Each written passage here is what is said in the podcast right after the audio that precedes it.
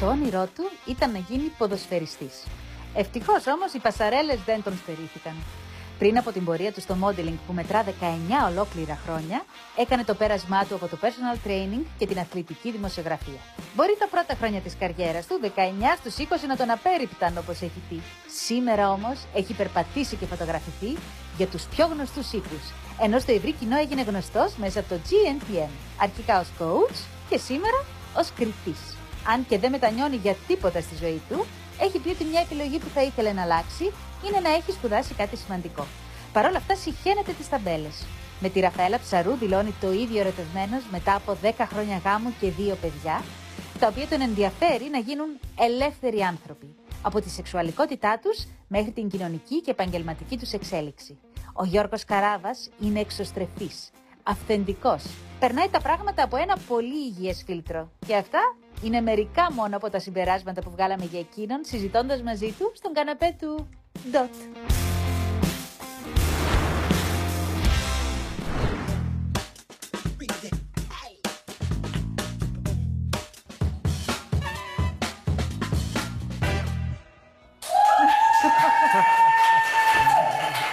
Καλώς όρισες, Γιώργο. Καλώς σας βρήκα. σας ευχαριστώ πάρα πολύ που με φωνάξατε και στην πρώτη εκπομπή σας. Καλώς ήρθατε στο Star. Είστε παιδιά πολύ αγαπητά και πραγματικά αυτό που κάνετε είναι πολύ όμορφο. Ευχαριστούμε πάρα πολύ. Είναι τιμή μας που είσαι ο πρώτο μας καλεσμένος. Είμαστε... Δεν είναι μόνο δική μας χαρά, όπως βλέπεις είναι και της Είναι και αυτό το κορίτσι εδώ, η κούκλα. αν είναι χαρούμενη επειδή είναι δίπλα σου και είναι γυναίκα, μοντέλο ή σκυλάκι. Γιατί... Μάλλον είναι χαρούμενη γιατί βλέπω την πάπια την έχει διαλύσει εδώ. Γιώργο, πώς ήταν το καλοκαίρι σου; Τα τελευταία τρία καλοκαίρια η ζωή μου έχει αλλάξει εντελώς. Έχει μπει το GNTM στη ζωή μου, πράγμα το οποίο με κάνει ιδιαίτερα χαρούμενο. Αλλά υπάρχει και ένα αλλά, το οποίο δεν είναι απαραίτητος ε, πάντα κακό να το ακούς. Έχουν αλλάξει απαιτήσεις. Επειδή τα γυρίσματα του GNTM ξεκινάνε καλοκαιρινούς μήνες. Σωστά, έχεις δίκιο. Καταλαβαίνεις ότι το πρόγραμμα είναι ιδιαίτερα απαιτητικό. Δεν υπάρχουν Σαββατοκύριακα, δεν υπάρχουν ε, καθημερινές, δεν υπάρχουν ωράρια. Τον φετινό σου ρόλο στο πρόγραμμα, θέλω λίγο να μου πεις πώς τον έχεις βιώσει μέχρι τώρα, που είμαστε ακόμα στην αρχή της σεζόν. Μου αρέσει πάρα πολύ. Έχουν αλλάξει πάρα πολλά γιατί μέχρι πρότινος δεν είχα το κομμάτι της κρίσης. Δηλαδή να έρθει μία κοπέλα, ένας διαγωνιζόμενος ή μία διαγωνιζόμενη μπροστά μου και να της πω κάνεις ή δεν κάνεις. Μέχρι πρότινος ήμουνα στο υποστηρικτικό μέρος των παιδιών, ήμουν ναι. δίπλα τους, έδινα συμβουλές, εξηγούσα τι πρέπει να κάνουν. Με το μέρος τους περισσότερο να το πούμε έτσι. Δεν είναι... ωραία, ωραία το λες και τώρα με το μέρος τους είμαι, απλά αυτό που επί της ουσίας έχει αλλάξει, πλέον καλούμε να πάρω μία απόφαση για το μέλλον τους. Ισχύει. Στο διαγωνισμό τουλάχιστον. Ισχύει. Πράγμα το οποίο το έχεις βιώσει και εσύ την άλλη μεριά. Ε, on τόσο επιτυχημένο μοντέλο τόσες πολλές φορές. Οπότε φαντάζομαι ότι και συναισθηματικά μπαίνεις λίγο στη, στη θέση τους. Σε επηρεάζει λίγο αυτό, μπαίνεις στο, στο προστατευτικό; Σαφέστατα μπαίνω στη θέση τους, το έχω βιώσει και το έχω βιώσει και σε άλλες εποχές όπου τα πράγματα δεν ήταν. Δηλαδή η ευγένεια δεν ήταν το κυρίαρχο στοιχείο που επικρατούσε. Εγώ αυτό που προσπαθώ να κάνω. Συγγνώμη. Έχουμε τη Λάβετ που σε ερωτεύτηκε. Εγώ αυτό που προσπαθώ να κάνω. Και τι. Και η Λάβετ. Θέλω να κάνω μια παρένθεση, συγγνώμη που σε διακόπτω. Θέλω να μιλήσω στο κοινό, το τηλεοπτικό. Ε, όλοι ξέραμε ότι είναι όμορφος. Θέλω να σας πω live. είναι 10 επίπεδα πιο πάνω. Παρένθεση, μπορούμε να συνεχίσουμε. Επιβεβαιώνω. ε, αυτό που προσπαθώ επί της ουσίας να τους πω είναι οποιαδήποτε είναι η τιμιγορία μου, η απόφασή μου να είναι με ευγένεια, να λιάνω λίγο τις ε, τις όποιες γωνίες υπάρχει, γιατί καλός ή κακός η απόρριψη είναι πάντοτε απόρριψη και προκαλεί έτσι κάποιες ε, ανησυχίες, θα έλεγα κάποιες ανισορροπίες στον άνθρωπο που τη δέχεται. Πώς γίνεται ενώ κάνετε το ίδιο πρόγραμμα να είναι τόσο διαφορετικό από τα όλα τα προηγούμενα; Μέχρι πρώτη η κριτική επιτροπή ήταν μία άλλη. Ε, πλέον έχει αλλάξει νομίζω στο 100%. Εντάξει, έχει επανέλθει η Βίκη. Η Βίκη ήταν, είναι και θα, νομίζω θα παραμείνει ένα απόσπαστο κομμάτι του σοου. Ναι. Αλλά επί της ουσίας η τοποθέτηση πάνω στον άνθρωπο που έχεις απέναντί στο διαγωνιζόμενο πλέον είναι διαφορετική. Τα κορίτσια πλέον είναι πιο προετοιμασμένες σε σχέση με τις προηγούμενες σεζόν. Έχουν δει το σοου, ξέρουν λίγο πολύ τι τους περιμένουν από τις οντισιόν ξεκινώντας μέχρι και το σημείο που μπαίνουν μέσα στο σπίτι. Οπότε άμα θέλεις έτσι λίγο να σου πούνε λίγο πιο ίσως δασκαλεμένες στο πώς πρέπει να συμπεριφερθούν. Πιο, πιο διαβασμένες. Όλα αυτά συνδυάζονται και στο δικό μου μυαλό επί της ουσίας φτιάχνουν ένα διαφορετικό αποτέλεσμα. Πες μου λίγο για τη χημεία τη μεταξύ σας, γιατί είναι από τις πιο ιδιαίτερες, νομίζω, επιτροπές που έχουμε δει στο GTM ever. Για μίλησέ μου λίγο Η για αυτό. φετινή. Μίλησέ μου Εγώ λίγο δεν για θα σου αυτό. μιλήσω. Γιατί, γιατί, γιατί την ε, ονομάζεις ιδιαίτερη; Γιατί είναι πολύ ξεχωριστές οι προσωπικότητες. Ακριβώς γι' αυτό. Είστε πολύ διαφορετικοί όλοι. Δηλαδή η, η πολυφωνία που υπάρχει φέτος, νομίζω στα προηγούμενα GNTM δεν υπήρχε. Χαίρομαι που το βλέπετε έτσι, γιατί σε κουβέντες που κάνουμε, εμείς οποιαδήποτε κόντρα σε εισαγωγικά και να γίνει, τελειώνοντας, κλείνοντας τις κάμερες, είμαστε εκεί και συζητάμε. Είμαστε παρέα. Στο επαγγελματικό σαφέστατα μπορεί να υπάρχουν διαφωνίες σε οποιαδήποτε είδους προσέγγιση, καθότι ο καθένας έρχεται με τις εικόνες του και τις εμπειρίες του, αλλά σε προσωπικό επίπεδο είναι πολύ σημαντικό όταν κλείσουν όλα αυτά να επανέρχεσαι στο κέντρο σου. Ναι. Από εκεί και πέρα, είχε πει μια πολύ σωστή και σοφή κουβέντα ο Τάσος, στην οποία συνταυτίζομαι κι εγώ ε, στο 100%. Είχε πει ότι αυτή η Επιτροπή έχει χορτασίλα. δηλαδή; λοιπόν, σε μια έτσι αναλυτικότερη ανάγνωση, η χορτασίλα έχει να κάνει με το ότι είμαστε άνθρωποι που... Δεν θέλω να πα- παρεξηγηθεί αυτό που λέω. Έχουμε καταφέρει πράγματα στον χώρο μας. Πετυχημένη. Δεν θέλω να το Έχετε να το καταφέρει. ρωτήσω. Είστε Έχουμε πλήρης, καταφέρει. δεν αισθάνεστε- Είμαστε πλήρεις. Ναι, ναι, ναι. Οπότε δεν πηγαίνουμε στη δουλειά με σκοπό να αποδείξει ο ένας τον άλλον ότι εγώ καταφέρει περισσότερα, εσύ έχεις καταφέρει Πολύ λιγότερα κτλ, κτλ. Θεωρώ ότι αυτό παίζει πολύ σημαντικό ρόλο σε μια χημεία μιας ομάδος. Πόσο μάλλον μιας επιτροπής που καλείται να βγαίνει μπροστά στις κάμερες. Σίγουρα, γιατί παίζετε με τους κανόνες του παιχνιδιού. Δεν έχετε ανάγκη από άλλα πράγματα. Εγώ αναρωτιέμαι, ένας άνθρωπος που έχει αυτή την πληρότητα, πώς εσύ στι απορρίψεις και στις δυσκολίες μέχρι να κατακτήσεις όλα αυτά, πώς ενδυνάμωνε τον εαυτό σου συναισθηματικά και ψυχικά για να μπορείς να προχωρά. Πέρασα δύσκολα χρόνια. Δεν είναι δηλαδή πάντα. Η ισορροπία επήλθε μετά από αρκετή προσπάθεια, μετά από αρκετή δουλειά και έπειτα από τρομερά μεγάλη υπομονή και επιμονή. Πέρασα μια ανασφάλεια αρκετών έτσι, μηνών, όπου οι αρκετές απορρίψεις στο ξεκίνημά μου με κάναν λίγο να αναρωτιέμαι τι, Ε, μήπως τι δεν κάνω κάνω; γενικά. Δηλαδή μήπως έχω κάτι λάθος. Θέλει πολλή δουλειά. Θέλει πολλή δουλειά και θέλει πολύ, πολύ στερεές βάσεις. Ανθεκτικότητα ουσιαστικά, αυτό περιγράφεις. Ναι, ψυχική ανθεκτικότητα, Ναι, ναι. ψυχική ανθεκτικότητα στην κριτική. Εσύ, ε, κατά τη διάρκεια των ακροάσεων αυτών που γίνονται στο GNTM, ε, έχεις αισθανθεί ποτέ άβολα με κριτική που έχει γίνει σε κάποιον; Έχω αισθανθεί άβολα. Δεν σου κρύβω ότι έχω αισθανθεί άβολα, αλλά καταλαβαίνω ότι αυτή η κριτική δεν έρχεται με κακοπροαίρετη διάθεση. Ναι, φυσικά, δεν μιλάμε για αυτό. Όπως είπα λίγο, λίγο πριν, είμαστε τέσσερις διαφορετικές προσωπικότητες και σε καμία περίπτωση δεν έχω την απέτηση να συνταυτίζονται όλοι με την προσέγγιση τη δική μου απέναντι σε έναν άνθρωπο που έχουμε απέναντί μας. Οπότε αρκετές φορές, επειδή λειτουργώ και ως εξισορροπιστής γενικότερα σε πολλούς Ναι. τομείς της ζωής μου, προσπαθώ κάποια πράγματα που είναι λίγο edgy να τα, να τα, να τα πάρω διαφορετικά μέσα μου. Ε, Μην μου πνιγείς, μην μου πνιγείς. θέλω λίγο τώρα να μου μιλήσεις, ε, όσο μπορείς, για αυτό το κορίτσι που... Ω, έλα, έλα, πες τα όλα, γιατί τώρα πιάνεις λεπτό θέμα. Εγώ τη λατρεύω. Τη Σοφία Τσικοντελή. Η οποία εντάξει, αισθάνομαι ότι είναι από τα πρόσωπα της σεζόν σίγουρα που έχουν ξεχωρίσει. Δηλαδή, Είναι εγώ, το πρόσωπο. Ναι, ήδη εννοώ με τους φίλους μου. Λίγο κάνουμε τη φωνή, λίγο ενώ έχει όλα τα Εγώ κομμάτια. νομίζω ότι εσύ Αυτό το νομίζεις... κορίτσι δεν υπάρχει. Από μένα είναι όλοι. Όχι. Και φλέγεται αυτό το πλάσμα. Παίρνει Είναι θεά, φωτιά. εσύ. Είναι θεά. Παθιάζεται. Είχαμε 8 γυρισματικές μέρες οντισιών που ήταν απόλαυση. Όλα τα συναισθήματα, οποιοδήποτε, οποιαδήποτε ώρα και στιγμή, on set, που κυριολεκτικά ήταν απόλαυση. Ε, εντάξει, εγώ έχω χαζέψει με τη, με τη Σοφία, είμαι φαν. Ήμασταν σίγουροι. Ναι. Ήμασταν σίγουροι γιατί, κακά τα ψέματα, ε, όταν ανακοινώθηκε ε, ότι η Σοφία θα είναι guest κριτής στο GNTM, υπήρχαν έντονες αντιδράσεις. Εγώ ήμουν σίγουρος ότι αυτό το κλίμα θα αντιστραφεί. Γνωριζόσασταν καταρχά. Δεν τη γνώριζα. Α, όχι, ποτέ. εκεί γνωριστήκατε. Όχι, η Σοφία ήταν μια πρόταση της, ε, της Βίκης προς το κανάλι. Πολύ σωστά. Έπραξε και ήρθε και κόλλησε ακριβώς στην Επιτροπή. Δηλαδή έβαλε αυτό το κάτι διαφορετικό, γιατί είναι ένα κορίτσι που προέρχεται από άλλο περιβάλλον, δεν σκέφτεται τίποτα Και αυτός είναι στην τηλεόραση ειλικρινής, είναι αυτό- τρομερό όπλο. Γιατί είναι αυθόρμητο. Έτσι, βγάζει το 101% της προσωπικότητάς της και αυτό είναι που αγαπάει ο κόσμος. Είναι και η προσωπική λάμψη όμως του κάθε ανθρώπου. Που νομίζω ότι γι' αυτό, επειδή έχεις πει και εσύ πια ότι όλοι μπορούν να γίνουν μοντέλα. Εντάξει, η κοπέλα όντως είναι και πολύ όμορφη αντικειμενικά, πολύ αρμονικά χαρακτηριστικά. Αλλά η προσωπική λάμψη είναι και η ομορφιά που νομίζω ότι θέλει και το GNTM. Η Σοφία είναι ένα πρόσωπο το οποίο εκπροσωπεί μια νέα τάξη πραγμάτων. Κάτι το οποίο έχει έρθει, έχει αλλάξει τη μόδα τα τελευταία χρόνια.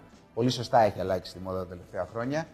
Και θεωρητικά μιλώντας, είναι η φωνή και το πρόσωπο αυτών των αλλαγών μέσα στο GNTM. Σκεφτόμουν για σένα, Γιώργο, πριν σε γνωρίσω, ότι επειδή πολλά λέμε για την πατριαρχία και για το αρσενικό πρότυπο και, και, και, ότι ο τρόπος που εκφράζεις την ε, αρσενική σου πλευρά έχει πολύ υγεία μέσα.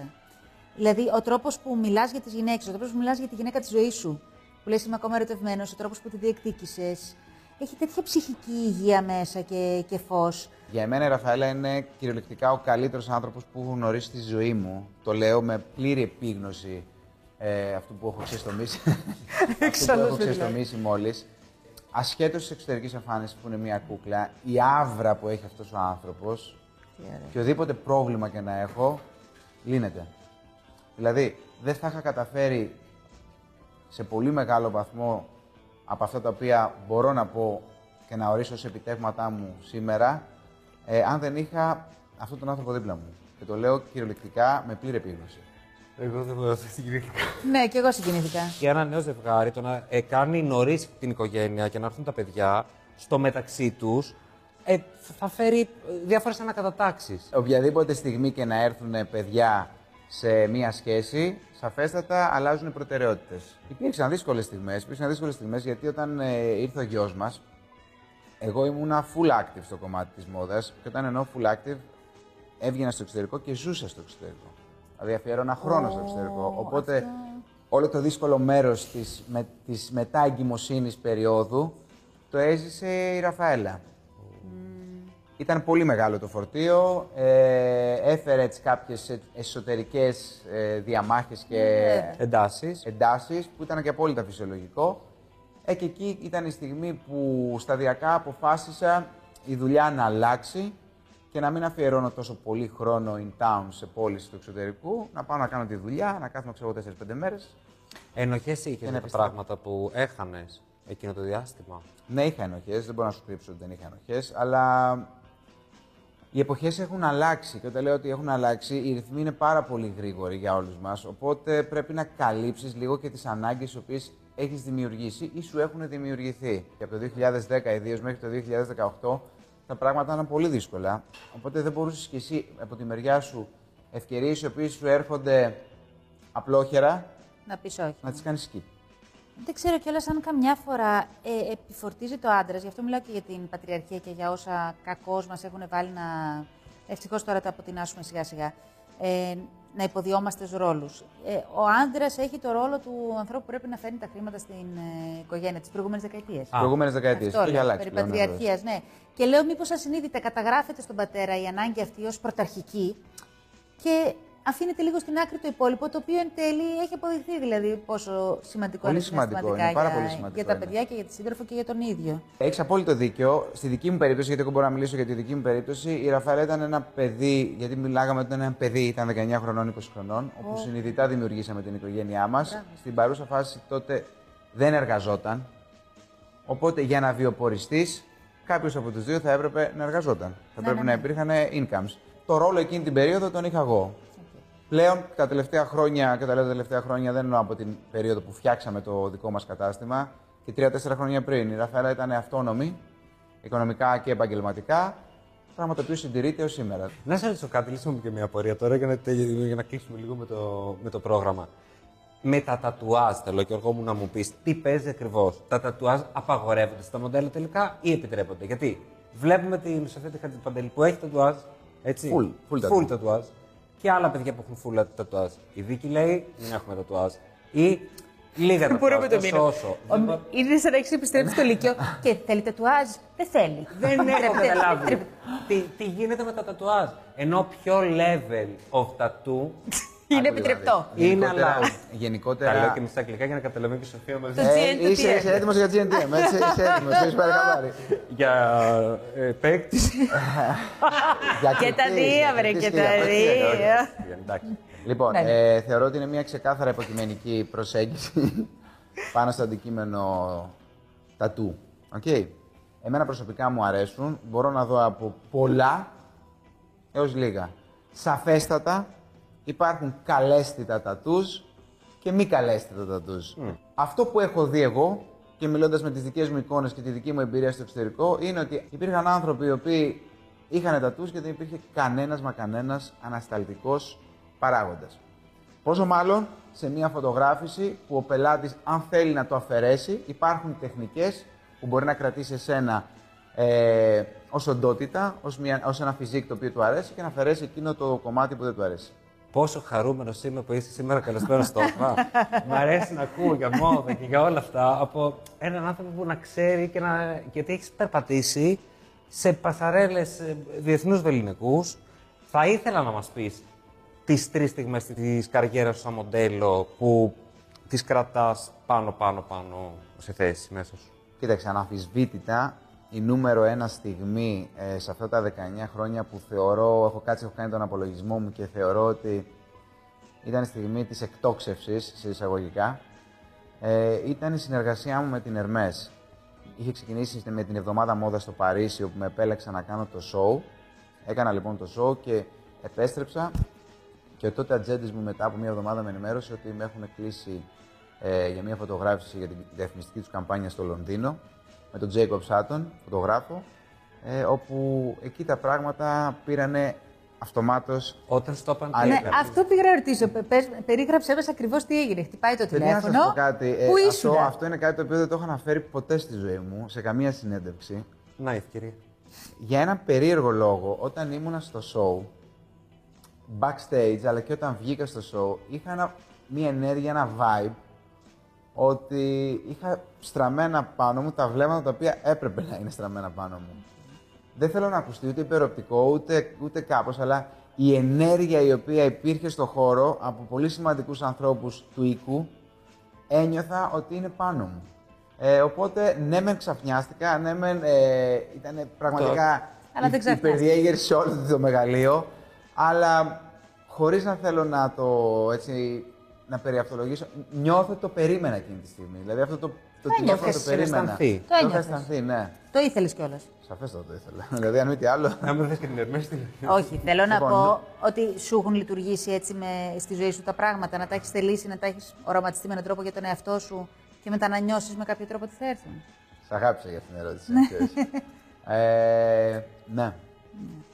Ναι, δηλαδή πράγματα τα οποία μου συμβαίνουν, στο παρελθόν τα έχω σκεφτεί ότι μπορεί να συμβούν και, και δόξα τω Θεώ τα, τα βιώνω και τα, τα ευχαριστιέμαι. Ποιο είναι το πιο περίεργο πράγμα που σου έχει συμβεί. Ε, Περίεργο, στη- ε. Ναι. Όταν με κλείσανε για την Ερμές για το show, τότε εμένα ήταν η πρώτη μου σεζόν στο Παρίσι. Εγώ τότε πήγαινα μετά το, το τέλος των castings, πήγαινα στο καφέ de Floré και έτρωγα μια μιλόπιτα που είχε. Κάθε μέρα, κάθε μέρα, κάθε μέρα, κάθε μέρα. Οπότε καταλαβαίνεις ότι όταν πήγα στο fitting, μου, δώσανε, μου δώσανε ένα παντελόνι, το οποίο το κάνανα έτσι και έφτανα μέχρι τα γόνατα. Η μιλόπιτα μας πρόδωσε. Το έχει Βέβαια, ζήσει μιλόπιτα. και ο Καράβας, αυτό θα λέω. Ναι. Ε, εκεί είναι τα φόπλακα. Παραπάνω, Μιλόπιτα. παραπάνω από 9 στις 10 φορές θα σου δώσουν ένα ρούχο το οποίο είναι δείγμα. Να μας είναι έπαιρνε. τα φόπλακα. Σε ευχαριστούμε. Δεν μπαίνει στα ρούχα. Παιδιά μου φτιάξαν παντελόνι. Το έχω ξαναπεί αυτό. Σε τρεις ώρες. Δηλαδή ήρθαν, με μετρήσανε τα πάντα και μου φτιάξαν παντελόνι, το ίδιο παντελόνι σε τρεις ώρες. Σε ευχαριστούμε πάρα πολύ που ήσουν κοντά μας. Παιδιά, εγώ σας ευχαριστώ. Δεν θα φύγεις. Όχι. Θα μείνεις γιατί θα παίξουμε και ένα παιχνίδι μαζί. Α, τι παιχνίδι; Ναι ή ου. Ναι, ιού. Ναι. Είσαι έτοιμος. Ναι. Ωραία.